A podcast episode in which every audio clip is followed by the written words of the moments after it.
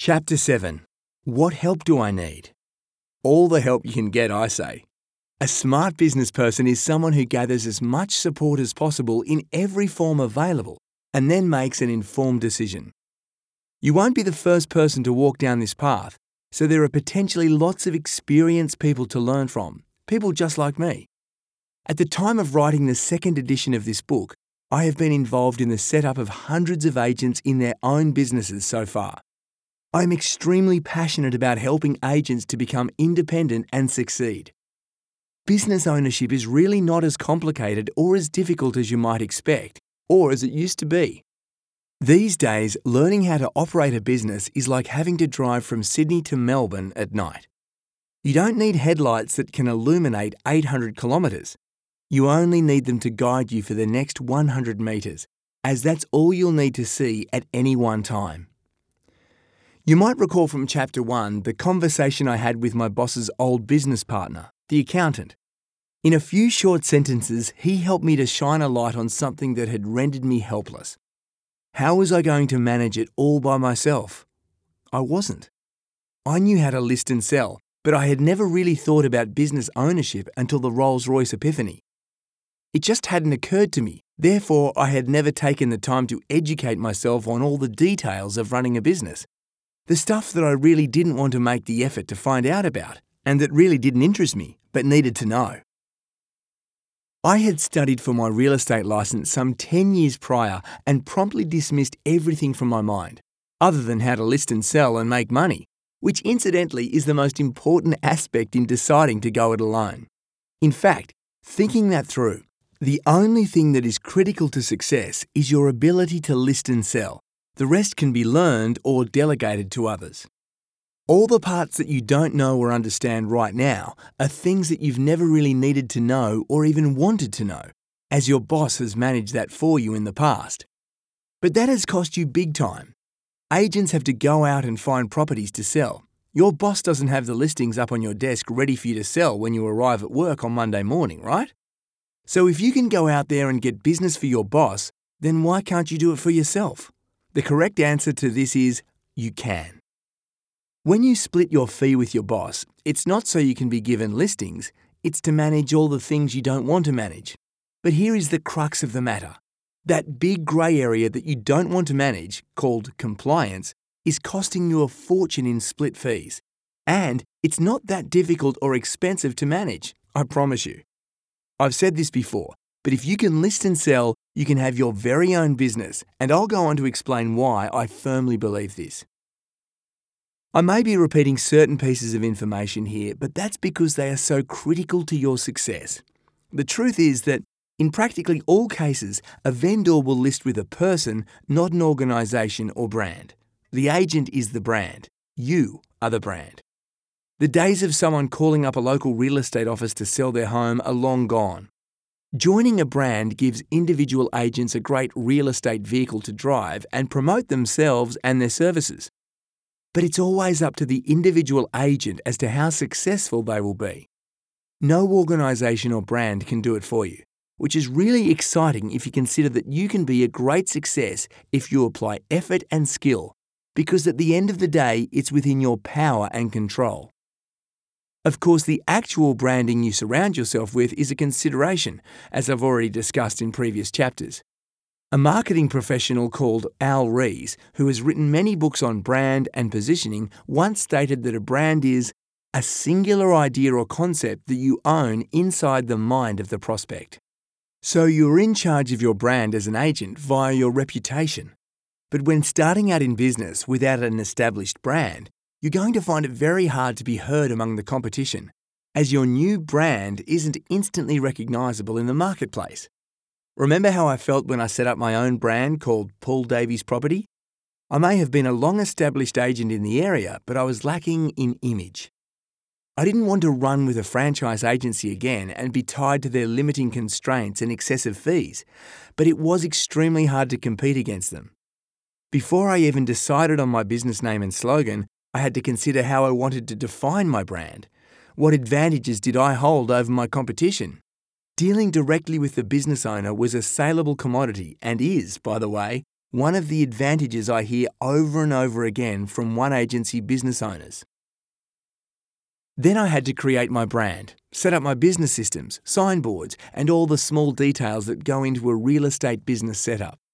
Starting from scratch wasn't impossible, it just took a lot more work, money, and risk that I would actually be successful. I knew that it wasn't just down to the branding, but it was more to do with what I actually did with the brand that would count at the end of the day. An established brand allows you to operate a small business, but still project an image that says this is a substantial business. An independent small business is small, looks small, and really the only way to impact a marketplace is by building a sizable team and to invest heavily in brand design, with all that entails, and then pay to advertise and promote extensively. Then you'll have to attract agents, and common industry knowledge says it is far easier under an established brand.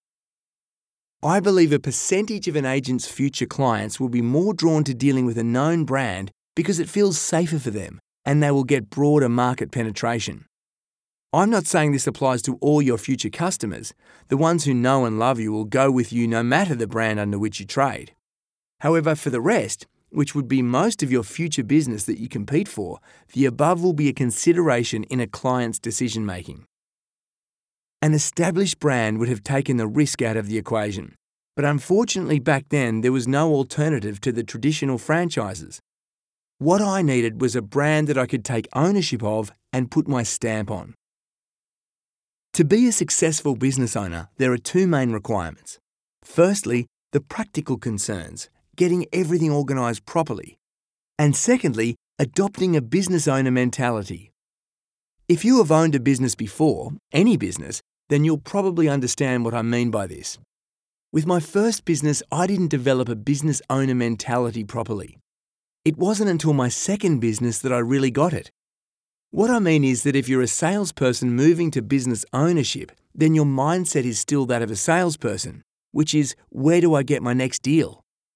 A person who has developed a mature and balanced business owner's mentality includes where do I get my next deal, but everything comes back to the bottom line. What is my profit after expenses this month? Am I wasting valuable resources? Now, that doesn't sound too complicated, and it isn't, but this is where so many business owners get it wrong. They take their eye off the expenses, and the next thing they know is that they're running out of money. Remember, cash flow is king and essential to survivability of the business. It wasn't until my second big business at Mosman that I really learned that lesson. Going into that business with a salesperson mentality was simply thinking that with all the income this business generated, and it was substantial, that I'll be all right. But I was not all right. It's like people who win the lottery, practically always spend it all and end up in a worse position than if they had never won the money in the first place. It's a fact. That's because they don't understand money, and spending without earning can only end one way with nothing left. A wise person once told me if you're given or win a million dollars, then you need to become a millionaire very quickly. What he meant was that millionaires have a mentality to create wealth and don't just think about how to spend their money, they think about how to grow it. Kerry Packer was once asked why he grew his wealth so dramatically, and he said, It was either going to shrink or grow. Nothing stays the same, so I decided to grow it. So back to my Mosman story 1996 to 2004 because I had great income and took my eye off the expenses, which were as much as 250,000 Australian dollars per month. And there were times when cash flow was so critical that I didn't know how I was going to pay my bills. It didn't seem to matter how much revenue we brought in, we still managed to spend it all. What was particularly frightening to me was that I had been used to fixing the cash flow problem in my first business, which had operating costs of approximately $30,000 per month by simply rolling up my sleeves and listing, selling, and that fixed it. But at Mosman, I simply couldn't do that. The dollar amounts were too big, and that was in hindsight a blessing, as it forced me into looking at my expenses, since this was the only way I could improve cash flow. It was a big and really hard yet valuable lesson I will never forget. So, the first and most important help you need is to develop a correct business ownership mentality. The less it costs to operate your business, the greater the potential for profit, which is the only thing that counts. Here is a simple plan to get you started. Work out carefully what you think your costs will be. I would normally suggest you add 20% to this figure as a safety margin. Enlist the help of others who are experts and who are trained in this area, including your accountant or financial advisor, to double check your estimate. Please do it yourself first, as this is the most valuable lesson in understanding costs and developing your business ownership mindset. Then estimate your income and do this very conservatively. As a starting point, halve what you would normally write in gross fees just to be conservative bearing in mind you'll be keeping 100% of all your fees now. If on this basis your sums stack up with a reasonable profit factor, then you're on the right track to have a successful business. And if you stick to the proven plan, you'll be on track to a successful business. In this chapter, I've talked mainly about the correct psychology of becoming a business owner because the practicalities, including compliance, are all available to you via consultants. The REI Real Estate Institute in your state and other business owners you may know. You may even choose to engage a compliance advisor who can ensure you have crossed all the T's and dotted all the I's, and someone who can be on call if you're in doubt about a particular matter. It's also important to stay connected to the pulse of the real estate industry by following expert commentary and informative portals, business coaches, mentors, and real estate trainers such as Tom Panos Development of skills should be an ongoing evolution. You'll also need to address finance when getting your new business off the ground and assess the cash you're going to want to have on hand. Ensure you have access to adequate funds to cover your personal and business expenses until your pipeline cash flow kicks in. Personal funds means what it costs to run your life mortgage, rent payments, food, power, car lease, entertaining, etc. And business funds are all those costs you've calculated to operate your new business. If you have that, then you will be able to give yourself the best chance for success with not too much financial stress to undermine your creativity, thinking, and energies. To download a simple cash flow spreadsheet for both personal and business funds, go to www.oneagencygroup.com.au forward slash cash dash flow dash spreadsheet. Okay, so let's assume that you have access to adequate funds and you're ready to take the next step. There are now a number of practicalities that need your attention. These will vary between states, but below is a basic list to assist your planning. Although this may look a little daunting, remember that you only need to set up once. So as you tick items off the list, you move closer to the start and you won't need to revisit most of them again. Business Setup Checklist my tip if you are setting up with one agency, a comprehensive checklist for all the following is provided for you, together with one on one support throughout the whole process. Legal and banking. See an accountant and solicitor for advice on the best legal structure for your new business. This may be as a sole trader, corporation, trust, partnership, etc. You must ensure your compliance under the Property, Stock and Business Agents Act. This will differ in each state. Check your local Office of Fair Trading. In New Zealand, contact the REAA and REINZ for instructions on compliance. Arrange for a change of details to your current real estate licence. You may be personally fully licensed, but in some states, if you are trading as a company, your company will also require a real estate licence, commonly known as a corporation licence. Make contact with your bank to organise three trust accounts one for sales deposits, and one for prepaid advertising funds, and one for property management, if required, and one general business account. Check this with your accountant or a compliance advisor. In New Zealand, you can register with NZ Real Estate Trust for all trust accounting. Depending on whether you are using electronic receipting, you may require a receipt book printed that clearly states your trading name, address, contact details, and ABN, and that is numbered consecutively. Again, the details required to be compliant may vary from state to state. If you are using NZ Real Estate Trust, this will be provided. Branding. If you are setting up your own boutique agency, you will need to find a graphic artist brand specialist to conceptualize your brand and create business cards, signboards, advertising templates in different formats, sold stickers, website banners, letterhead, etc. If you are setting up with one agency, personalised branding is created for you. Marketing and advertising. Website. You'll need a website with REA XML real estate feed capabilities to push your listings through to various property portals. You may choose to use an office management database system that has this portal feed capability and includes a website in the package. If you are setting up with one agency, this is available for you. Choose which templated marketing system you want to use and set up the account. If you are setting up with one agency, this is available for you together with free to use template library containing all the marketing elements an agent will need. Contact the local print media publications you will be using to discuss different advertising options, packages, and establish an account.